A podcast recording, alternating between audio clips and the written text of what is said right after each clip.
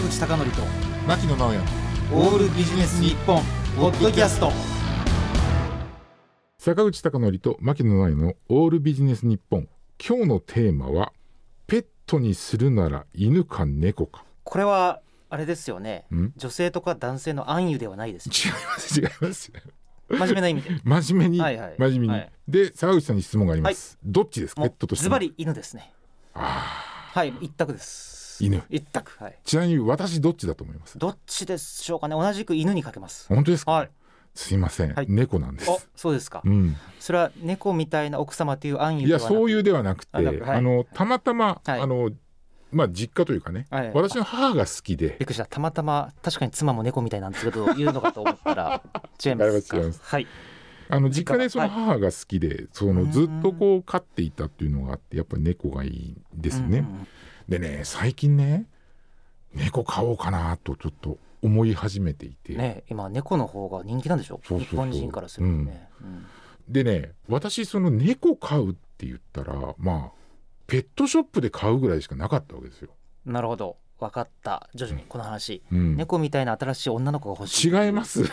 子供が欲しいとか言う。全然全然ペットの話。あペットの話。はいそうそうそう、はい。全然ペットの話まあペットショップで買うと思ってたんですけどちょっとやっぱりまああのこういうご時世なのでネットでいろいろね調べてると、うん古い認識を変えなきゃいけないなっていうことにちょっと気づいたことがあっていろんな手段があるんですけどやっぱりね今昔に比べたら減ってるんですけどあの結局飼えなくて殺処分されちゃう猫っていうのがまだね年間ね3万頭ぐらいいるんですよね。でそういった猫っていうのを例えばその保健所であったりとか動物愛護協会であったりとかあとその NPO みたいなところを保護してその保護猫を譲渡してもらってっていうのがあるんですよね。はい。もうこのままだとこうねあの残念ながら不幸な結果になってしまう猫っていうのを飼うのがいいんじゃないかなっていうことを思ってねうん。実際そういうことしようと思ったんですけど、はい。あのね猫の譲渡っていうのいろんな条件があってはい私ね条件から外れるんです。ああ結構厳しいわけですか。厳しいんですよ、うん。坂口さんのところもん。ダメですね。あのね何がダメかっていうと、小学生の子供がいるとダメなんですよ。なるほど。手薄になる可能性があるってことがあのね認識される、そうそれもあるんですけど、あの小学生がこう動物に対してこう行ういろんなことがあるじゃないですか。虐待につながる。なるほど。あのこれね全部じゃないです。全てじゃないんですけど一部のそのそういう組織だと,、えーと小学生がいるとダメだったりとか、あとねこれは驚きなんですけど、譲渡を受ける際の年齢っていうのも例えば猫で言うとね長いと25年ぐらい生きるって言われてるんですよ。